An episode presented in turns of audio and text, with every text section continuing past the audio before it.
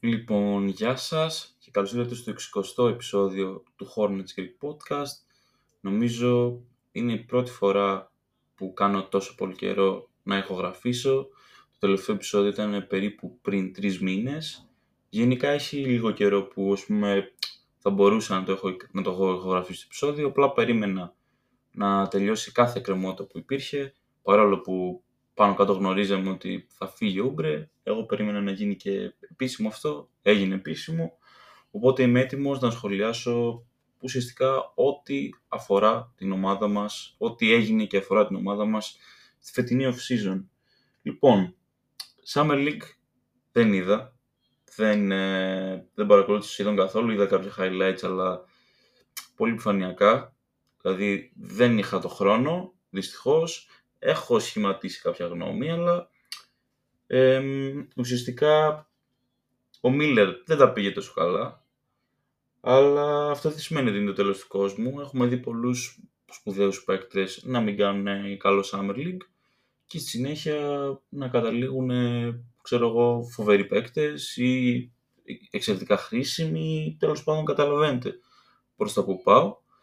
Ε, αλλά είχε κάνει ένα πολύ καλό παιχνίδι, τώρα δεν θυμάμαι ποιο ήταν, ήταν προς το τέλος του Summer League. Αλλά ναι, είχαμε παίξει 5-6 παιχνίδια και είχε ξεχωρίσει μόνο στο ένα.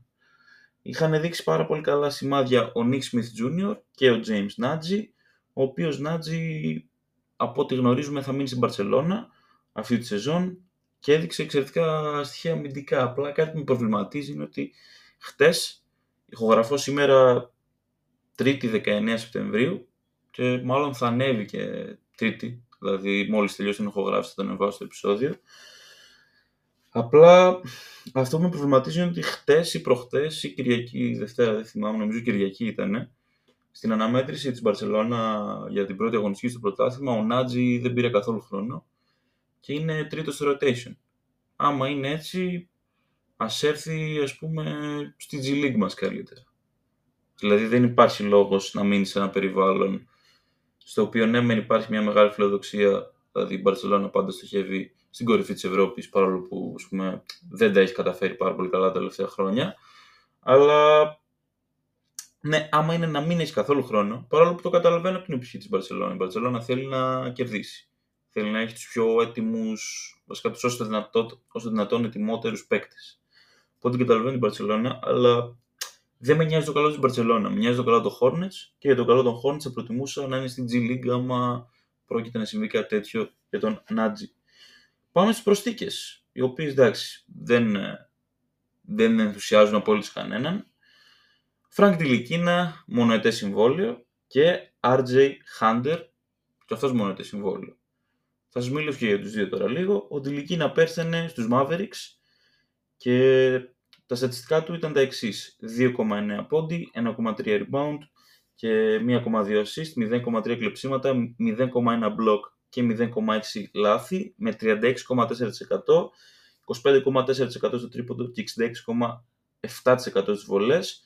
Όλα αυτά σε 12,9 λεπτά ένα παιχνίδι και σε 47 παιχνίδια αγωνίστηκε πέρσι. Και το κρίμα της υπόθεσης είναι ότι από ό,τι διάβασα, η ομάδα ενδιαφερόταν και για trade με τους Pistons για τον Delon Wright, ο οποίος εντάξει, ούτε αυτός είναι κανένας φοβερός παίκτης, αλλά σίγουρα ας πούμε, εμένα θα με ενδιαφέρε περισσότερο να δω τον Delon Wright από τον Dillikina, ο οποίος Dillikina εντάξει, να μην τον ε, κρεμάσουμε κιόλας πριν παίξει, αλλά ναι, φαντάζει downgrade σε σχέση με τον Dennis. Ο Hunter, απ' την άλλη, τελευταία φορά που έπαιξε πάνω από 5 παιχνίδια στο NBA ήταν τη σεζόν 2015-16 όταν έπαιξε 36 παιχνίδια με τη φανέλα του Celtics. Δεν ξέρω, αυτό είναι πολύ παράξενο sign για μένα, θα δούμε. Αλλά δεν ξέρω τι να περιμένω από τον ίδιο. Μου είναι ψηλό αδιάφορη προσθήκη, ας πούμε. Και οι δύο συμφωνίες, ωστόσο, είναι partial guarantee, δηλαδή είναι εν μέρει εγγυημένες. Δεν ξέρουμε καν κάποιο ποσό, να το πω έτσι. Και Αφού είπαμε για το, για το Αντιλικίνα, θα πούμε για τον Dennis Smith Jr. ο οποίος δυστυχώς έφυγε. Είμαι αρκετά σίγουρος ότι του προσφέραμε, ας πούμε, όσα λεφτά πήρε, απλά δεν ήθελε να μείνει στην ομάδα και δεν ξέρω αν έφυγε η ομάδα ή όχι, γιατί ένα ρεπορτάζ που διάβασα έλεγε ότι τον είχε πείσει πάρα πολύ το project του Brooklyn, το Nets, γιατί στους Nets πήγε με 2,5 εκατομμύρια μόλις για ένα χρόνο. Και είναι πάρα πολύ κρίμα για τόσα λίγα λεφτά να χάνουμε έναν παίκτη. Αλλά ναι, θα λείψει πάρα πολύ, θα λείψει το πάθος του, θα λείψει, πώς να το πω, η κάβλα που έβγαζε, δεν ξέρω. Νομίζω με πιάνει το βλέπατε πέρσι Ντένις, αν και τον είχα κράξει για κάνα δίμηνο περίπου μέσα στη ζώνη, επειδή δεν έβαζε τρίποντα καθόλου. Καλά, όχι ότι αυτό ήταν το δυνατό του στοιχείο, απλά το είχε πάει αλλού με τα χαμένα τρίποντα, αλλά τέλος πάντων αυτό που θέλω να πω είναι ότι εγώ θα τον ήθελα στην ομάδα, αλλά τελείωσε το κεφάλαιο. Τον ευχαριστούμε για αυτή τη χρονιά. Ήταν ένα αποτελάσει τα bright spots ώρες-ώρες. Γιατί εντάξει, μιλάμε για μια σεζόν που κάναμε 27 νίκες, έτσι, δεν υπάρχουν πάρα πολλά bright spots. Αλλά σίγουρα αναδιαστήματα αυτό ήταν ένα από αυτά. Δεν ήταν κάτι το απίστευτο, κάτι το ανεπανάληπτο ή κάτι τέτοιο.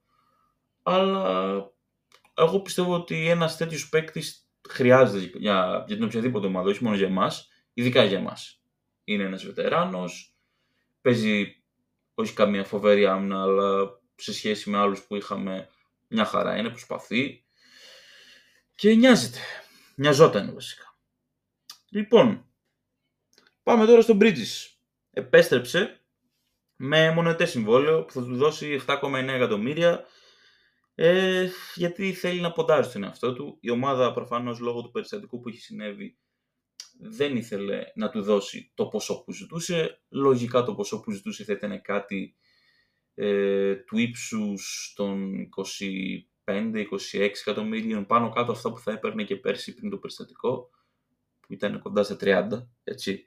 Αλλά προφανώς καταλαβαίνετε ότι έχουν αλλάξει συνθήκες και δεν έχει το πάνω χέρι. Άμα κάνει μια φοβερή σεζόν, λογικά θα το έχει. Ε, ό,τι και αν πιστεύετε γι' αυτό, να, σαν άνθρωπος που μπορεί να είναι τραγικός, αλλά όλοι γνωρίζουμε ότι θα έχει τεράστιο αντίκτυπο στην ομάδα και ότι αποκλείεται, ας πούμε, άμα είναι υγιής αυτός και όλα μέλλον, να κάνουμε 27 νίκες πάλι. Δηλαδή, εγώ το αποκλείω προσωπικά. Είμαι σχεδόν σίγουρος ότι θα κυνηγήσουμε, αν όχι play-off, σίγουρα play-in, αλλά στις 7-8, όχι στις 9-10. Γενικά θα μιλήσω λίγο στο τέλος για το τι περιμένουν στη ζωή μας έρχεται, γιατί έχω δει ότι ο κόσμος ξεχνάει. Αλλά ναι, έχει και 10 παιχνίδια τιμωρία ο Bridges, αλλά εντάξει, δεν είναι κάτι τόσο τραγικό τα 10 παιχνίδια. Αρκεί η ομάδα να ξεκινήσει λίγο αξιοπρεπέστατα, να μην ξεκινήσει ένα 9 να ξεκινήσει στη χειρότερη, στην πολύ χειρότερη με ένα 3-7 ας πούμε. Και δεν έχουμε και τόσο δύσκολο πρόγραμμα στην αρχή, οπότε μπορούμε και πολύ καλύτερα από το 3-7. Λοιπόν, το καλύτερο πράγμα που έχει συνέβη στην ομάδα αυτό το καλοκαίρι είναι η ανανέωση του PJ Washington τον οποίο PJ Washington, τον οποίο PJ Washington και τις δύο σεζόν που μας έχουν περάσει, τον έχω κρίνει, έχω ζητήσει να φύγει. Αλλά στο τέλος της μέρας, ξέρω ότι υπάρχει ποιότητα μέσα του. Δηλαδή δεν είναι καθόλου κακός παίκτης. Απλά πέρσι ένιωθα ότι ήταν περιττός. Δεν σκεφτόμουν το μακροχρόνιο project και πρόπερσι απλά δεν με έπιθε. Τέλος πάντων, ε, άμα δείτε κάτι άλλα συμβόλαια που έχουν δοθεί στη φετινή off-season. Το δικό του που είναι 48 εκατομμύρια για τρία χρόνια, δηλαδή 16 εκατομμύρια ετησίως AAV, είναι επικό, είναι ένα δώρο και μου κάνει τεράστια εντύπωση ότι ξέρω εγώ καταφέραμε να τον υπογράψουμε με τόσο λίγα λεφτά. Ενδεικτικά. Ο Χάρισον Barnes πήρε νομίζω 18 εκατομμύρια αλλά για τρεις σεζόν, δηλαδή 18 ετησίως εννοώ, πήρε 54 που δεν νομίζω ότι σε καμία περίπτωση ο Χάρισον Barnes και λόγω άμυνας εννοείται. Όχι ότι είναι κακός στην άμυνα ο Barnes, αλλά ο PG είναι καλύτερος αμυντικά. Ότι θα άξιζε αυτά τα λεφτά. Ότι θα άξιζε παραπάνω λεφτά τον PG. Μου φαίνεται πολύ παράξενο και λόγω της ηλικίας του προφανώς έτσι. Γιατί ο PG δεν μπορεί να μην είναι 21 χρονών. Δεν θυμάμαι ακριβώς την ηλικία του, πρέπει να είναι 25-26, κάτι τέτοιο. Αλλά είναι σίγουρα πιο νέος από τον Barnes, έτσι. Τέλος πάντων, αυτά εγώ χάρηκα προσωπικά πάρα μα πάρα πολύ που κρατήσαμε τον BG. Και γενικά φαίνεται ότι η ομάδα που έχει χτιστεί φέτος μπορεί να κάνει πραγματάκια. Ο Σβή, ο Μιχάλιουκ, ακούστηκε πάρα πολύ για ελληνικές ομάδες. Ακούστηκε για Ολυμπιακό, ακούστηκε για Παναθηναϊκό. τελικά κατέληξε στη Βοστόνη και στους Celtics, που λογικά θα έχει έναν πολύ μικρό ρόλο. Καλά, όχι ότι και σε εμάς ήταν πρώτη επιλογή, αλλά μέχρι και βασικό ήταν σε κάποιο παιχνίδι λόγω των τραυματισμών. Τέλος πάντων, ε, δεν θα με χάλαγε να τον κρατούσαμε με κανένα minimum, αλλά δεν θα κάτσω να κλάψω κιόλας για τον Μιχάλιουκ. Το ευχόμαστε φυσικά καλή επιτυχία. Ε, που λένε πλέον, που λένε. Ο Κάι. Ναι, αυτό είναι το πιο παράξενο κεφάλαιο όλης της off-season, όλου του καλοκαιριού βασικά για την ομάδα μας. Τρελάθηκε. Άμα δείτε, μπορεί να το έχετε δει κάποιοι. Τι ιστορία να βάζει στο Instagram, τι live κάνει, τι γράφει στο Twitter. Τα πάντα. Έχει χαζέψει. Και μάλιστα στα σχόλια τον είχε ρωτήσει, ξέρω, κάποιος, δεν θυμάμαι ποιος τώρα, ένας random fan τώρα, ό,τι να είναι, σαν να το ρωτάω εγώ. Δεν θυμάμαι τι ακριβώς, αλλά ουσιαστικά απάντησε θέλοντας να δείξει ότι είναι καλύτερος από τον Nick Richards, από τον Mark Williams, από τον Lamelo Ball και από τον Brandon Miller και το ρωτάνε πράγματα τύπου πιστεύεις ότι άμα έπαιζε σήμερα με τον LeBron 1v1 θα τον κέρδιζες; Και είναι σε φάση, ναι, εννοείται θα το κέρδιζα. Σίγουρα. Είμαι ο GOAT. Τα άλλα τα λέω πειραματικά. Μέχρι και αυτά για τον GOAT τα λέει για τον ίδιο τον εαυτό. Έχει χαζέψει, δεν, δεν ξέρω τι έχει πάθει. Δηλαδή, έχουμε δει πράγματα και πράγματα με την ομάδα όλα αυτά τα χρόνια, αλλά έναν παίκτη να χάνει το μυαλό του, πρώτη φορά το βλέπω. Είχε βάψει τον τοίχο του με μπογιά και έγραφε GOAT, Kai Jones, κάτι τέτοια, να τα δεις και να πεις τι, τι έγινε εδώ, τι έπαθε, που είναι στάνταρ ότι έχει κάνει κάποια χρήση ουσιών, δεν ξέρουμε τι ουσίες, εντάξει δεν είμαστε ο πατέρας του ή η αδερφή του, αλλά είναι σχεδόν σίγουρο ότι έχει κάνει κάποιες ουσίες. Και ναι, δεν ξέρω τι φάση, είναι πολύ πιθανό μέχρι και η ομάδα να τον αποδεσμεύσει με αυτή τη συμπεριφορά. Γενικά κάπου σε μία από όλες τις πλατφόρμες, είτε στο Twitter, είτε στο Twitter είτε στο Instagram, είχε πει ότι θα κερδίσει MVP, Defensive Player of the Year και κάτι τέτοια. Δεν, δεν, ξέρω. Πρώτη φορά βλέπω κάτι τέτοιο σε παίκτη NBA. Δηλαδή όχι μόνο σε παίκτη των Hornets, σε παίκτη του NBA. Είναι απίστευτο αυτό. Τέλος πάντων, ελπίζω να βρει τη βοήθεια που χρειάζεται γιατί χρειάζεται βοήθεια. Φαίνεται, δεν είναι ότι απλά τρολάρει. Φαίνεται ότι κάτι, κάτι του συμβαίνει αυτή την περίοδο. Δεν γίνεται έτσι απλά απρόκλητα και αψυχολόγητα ξαφνικά να αρχίζει να βάφει τον τοίχο του και να λέει Είμαι ο και θα κερδίσει το MVP και είμαι καλύτερος απ' το Λεμπρόν και το Λαμέλο. Ε, δεν γίνεται. Είναι απίστευτο. Και από το Prime ε, Magic, όχι, όχι από το Prime Magic, από το Prime Shaquille, ε, δεν γίνονται αυτά τα πράγματα. Τέλος πάντων. Γενικά το, το draft class του 2021, το οποίο είχαμε εκθιάσει τόσο πολύ στις αρχές και λέγαμε πω πω η ομάδα κέρδισε τον draft, Book Knight, Kai Jones και δεν ξέρω και εγώ τι, είναι η μεγαλύτερη κομμωδία και η μεγαλύτερη απογοήτευση που θα μπορούσε να, να υπάρξει. Είναι απλά αδιανόητο για μένα πόσο έχουν αποτύχει και τα δύο πίκα αυτά. Και συνεχίζουμε. Από ό,τι είδα, ο Alfred Payton έκανε workout, δηλαδή δοκιμάστηκε από εμάς και από τους Timberwolves και okay, η Pers δεν έπαιξε. Τελευταία το ομάδα νομίζω ήταν οι, οι Suns, αλλά εγώ προσωπικά θα τον, ε, θα τον καλωσόριζα με ανοιχτές αγκάλες στην ομάδα. Όχι ότι είναι κάποιος παίκτης, αλλά στην τελική και ο τελική να πλάει mind πόσο διαφέρει από τον Alfred Payton. Που εγώ πιστεύω ότι ο Payton άμα είναι υγιής και τα λοιπά και τα λοιπά, καλύτερος είναι από την ηλικία. Αλλά τέλος πάντων, just saying, δεν υπάρχει κάτι προχωρημένο. Ίσως υπάρξει, δεν ξέρουμε. Είχε βγει ένα ρεπορτάζ πριν περίπου 10 μέρες, μια εβδομάδα, κάτι τέτοιο, που έλεγε αυτό που σας λέω, ότι δοκιμάστηκε από εμάς για τους Wolves. Κάτι περαιτέρω δεν έχει υπάρξει. Και τέλος, ο Ούμπρε. Ο οποίος Ούμπρε μετά από δύο πανέμορφα χρόνια, πανέμορφα όχι τόσο σε ομαδικό επίπεδο, Παρόλο που τη μία χρονιά εντάξει 43 νίκες κάναμε, αλλά δεν έχει καλή κατάληξη. Αλλά πανέμορφη εννοώ για τον ίδιο. Γιατί μπορεί να τον έχω κράξει ένα διαστήμα επειδή είναι λίγο μπόλχογκ. Αλλά εντάξει, χάρισε πανέμορφες στιγμές στον κόσμο. Π.χ. δεν θα ξεχάσουμε ποτέ εκείνο το μάτς με τους Pistons που είχε βάλει 8 τρίποντας στην τέταρτη περίοδο και έτσι ήταν τελειωμένο. Ή το μάτς με στο Memphis όταν είχαμε κάνει ένα πολύ άσχημο σερί των την περσινή σεζόν. Δηλαδή την περσινή εννοώ την τελευταία σεζόν του Μπορέγκο. Όχι στη ζωή μας πέρασε, την προηγούμενη. Και γενικά είχε κάνει σπουδαία παιχνίδια. Αν και είχε κάνει και κάτι παιχνίδια με δύο πόντους και ένα στα 13. Αλλά that's who he Στο τέλος της μέρας είναι ένας παίκτης που αγαπούσε την ομάδα.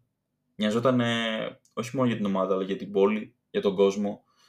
Και σίγουρα θα λείψει. Δεν ξέρω αν θα λείψει τόσο στο αγωνιστικό επίπεδο, αλλά σαν χαρακτήρας, σαν προσωπικότητα και όλα τα συναφή, θα λείψει. Τον έχουμε στην καρδιά μας.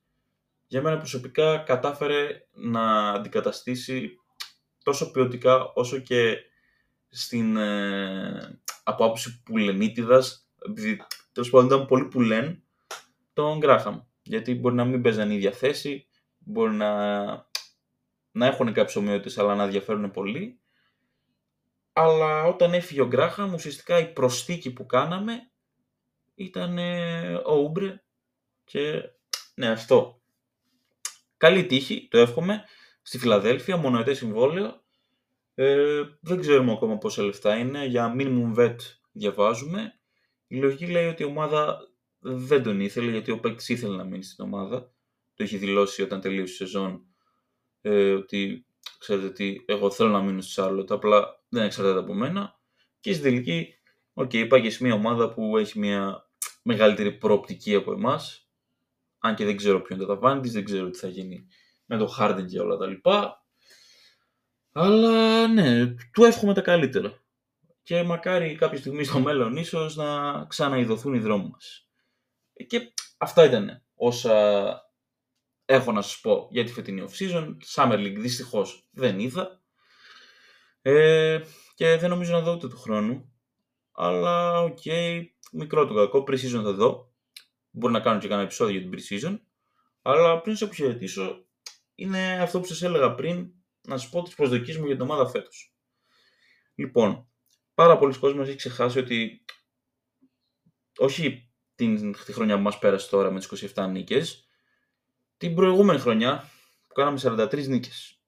Με έναν απαίσιο προπονητή, έναν από τους χειρότερους προπονητές που έχουν περάσει την τελευταία 20ετία, ξέρω εγώ, χαλαρά στο NBA. Ένα προπονητή ο οποίος δεν θα μπορούσε να προπονήσει τον Ηλυσιακό και το Μαρούσι. Και κάναμε 43 νίκες, επειδή ταλέντο υπήρχε. Είχαμε το Λαμέλο, είχαμε τον Bridges, είχαμε τον Ροζίρ. Τώρα είχαμε τον Ούμπρε, το Hayward για κάποια παιχνίδια. Γενικά το roster είναι ταλαντούχο, αλλά κάναμε 43 νίκες. Και το starting πεντάρι μας ήταν ο Mason Plumlee. Τον οποίο Mason Plumlee την περσινή σεζόν άρχισα να συμπαθώ πάρα πολύ.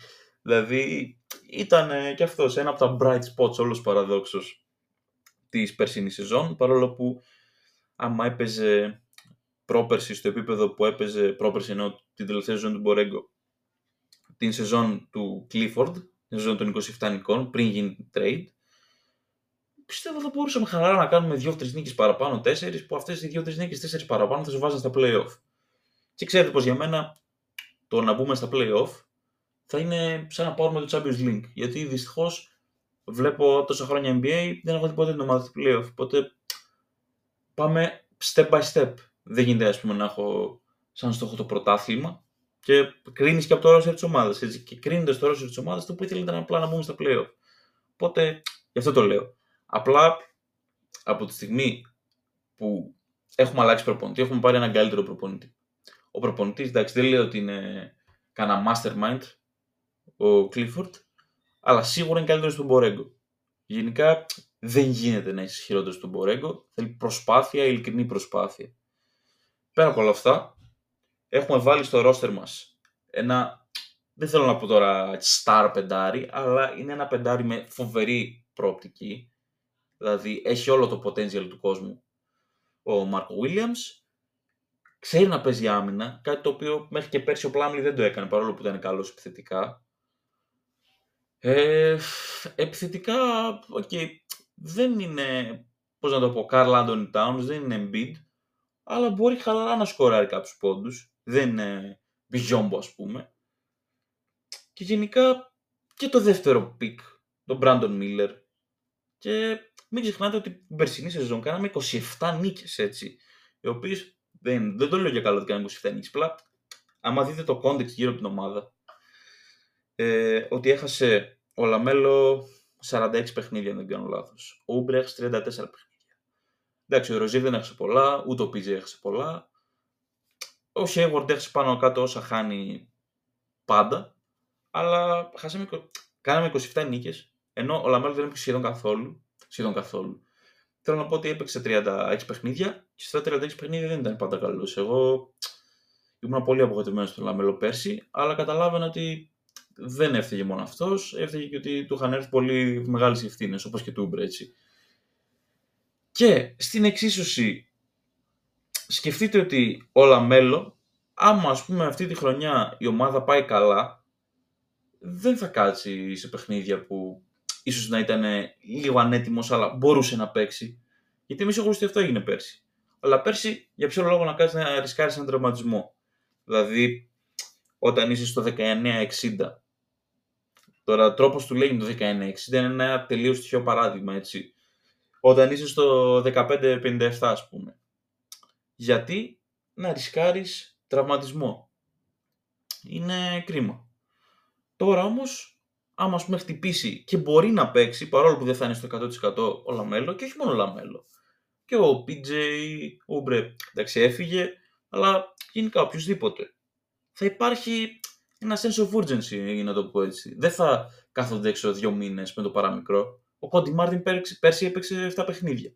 Δεν ξέρω αν ήταν τόσο σοβαρό, αλλά φέτος νομίζω ότι και αυτός στη χειρότερη θα παίξει κάποια παιχνίδια. Δηλαδή, θέλω να πω, άμα είναι τραυματίας και μπορεί να παίξει, αλλά όχι στο 100% και αυτός θα παίξει. Έτσι είναι. Όταν η ομάδα θέλει να κάνει νίκες και όχι tanking ή άθελα να κάνει tanking, δεν θα ρισκάρει παίκτες. Τώρα που θα κυνηγάμε κάτι, θα ρισκάρει παίχτε. Και μέσα στην εξίσωση μπαίνει και ο Μπρίτζ φυσικά. Πέρσι χωρίς τον Μπρίτζ κάναμε 27 νίκες, που είναι 15 νίκες διαφο... 16 νίκες διαφορά με την ε, προπέρσινη σεζόν. Και μπαίνει ο Μπράντον Μίλλερ στην εξίσωση. Ένας Μαρκ Βίλιαμς, ο οποίος πέρσι έπαιξε μόνο τη μισή σεζόν πάνω κάτω επειδή ήταν στην G League για ένα πολύ μεγάλο διάστημα. Και εντάξει, τα 50 παιχνίδια του Χέγορτ κλασικά, κάπου τόσα παίζει κάθε χρόνο μισό ώρα. Αλλά γενικά αυτό που θέλω να πω είναι ότι ο κόσμος μας υποτιμάει πάρα πολύ. Μας βλέπω στα rankings να είμαστε 27η. Στο line του Las Vegas είμαστε στις 31 μισό νίκες. Και πραγματικά απορώ. Τα πιστεύουν σοβαρά αυτά. Πιστεύουν ότι θα κάνουμε 31 με 32 νίκες. Δηλαδή για μένα είναι δώρο. Πάντε βάλτε σπίτια, βάλτε τι να πω, οικογένειες, ξενοδοχεία, ό,τι έχετε. Αποκλείται να κάνουμε κάτω από 31 νίκες. 31 νίκες. Τι λέτε ρε παιδιά, πέρυσι κάναμε 27 χωρίς τον Bridges, χωρίς τον Brandon Miller. Τα είπα όλα, δεν θέλω να επαναλαμβάνουμε, αλλά γενικά είναι παράλογο, δεν βγάζει νόημα και είναι απλά λες και είδαν το όνομα Charlotte Hornets και είπαν εντάξει, αυτοί παραδοσιακά δεν θα πάνε καλά, άρα πάμε να τους βάλουμε στο 31,5. Γιατί πραγματικά δεν βγάζει κανένα νόημα. Δεν... Εγώ πιστεύω ότι άμα δεν κάνει η ομάδα 43 νίκες τουλάχιστον, ε, θα είναι πολύ παράξενο, πολύ αμήχανο. Γιατί θεωρητικά το ρόστερ θα έχει βελτιωθεί. Θα έχει φύγει ο χειρότερος προπονητής της Λίγκα που είχαμε τέλος πάντων. Ε, Πώς γίνεται να κάνεις λιγότερες νίκες, εκτός άμα υπάρξουν τραυματισμοί στην πορεία. Σοβαροί δηλαδή. Αλλά άμα δεν υπάρξουν. Και εντάξει, πάντα θα υπάρξουν μικροί τραυματισμοί. Δεν λέω να παίξουν 82 παιχνίδια. Αλλά ας πούμε να χάσουν λίγα ή ένα respectable amount πάνω κάτω στο μέσο όρο που βρίσκεται η λίγκα. Να μην χάσει, ξέρω εγώ, ο Bridges να σπάσει το πόδι του, Λαμέλο να γυρίσει το χέρι του, ο Μαρκ Βίλιαμς να. Καταλάβατε πώς το. Χτύπα ξύλο. Καταλάβατε πώς το λέω όμως. Άμα δεν συμβούν όλα αυτά, δεν υπάρχει κανένας λόγος να κάνουμε κάτω από 43 νίκες. Βέβαια, 43 νίκες δεν ξέρω πού σε πηγαίνουν. Αν και πέρσι με 39 νίκες έμπαινες χαλαρά στα play Δυστυχώς είμαστε άτυχοι σε αυτό το τομέα, ναι. Αλλά αυτό που θέλω να πω είναι ότι ο κόσμος, και όχι μόνο ο κόσμος, τα media τα μηδε κυρίως. Αυτά, αυτά μας υποτιμούν και είναι κρίμα. Δηλαδή, μπορεί να βγω λάθος και να γελάμε, να κάνουμε πάλι 29 νίκες. Δεν νομίζω, δηλαδή μου, μου ακούγεται τρελά απίθανο να συμβεί αυτό. Αλλά εγώ πιστεύω ότι ναι, η ομάδα κάπου εκεί θα κινηθεί. Over, το over μας έπρεπε να είναι το 43. Μπορεί να υπερβάλλω έτσι. Θέλω να μου πείτε και εσείς γνώμη πάνω σε αυτό το θέμα. όπως και σε ό,τι έχω πει σε όλο το επεισόδιο. Και ναι, θα δούμε. Η σεζόν ξεκινάει πάνω κάτω σε ένα μήνα. Δεν ξέρουμε αν είναι ακριβώς, θα το ψάξω τώρα τη στιγμή που μιλάμε. Και η pre-season δεν θυμάμαι πότε ξεκινάει, θα το δω και αυτό. Αλλά ναι, αυτά. Ελπίζω να σας άρεσε το επεισόδιο.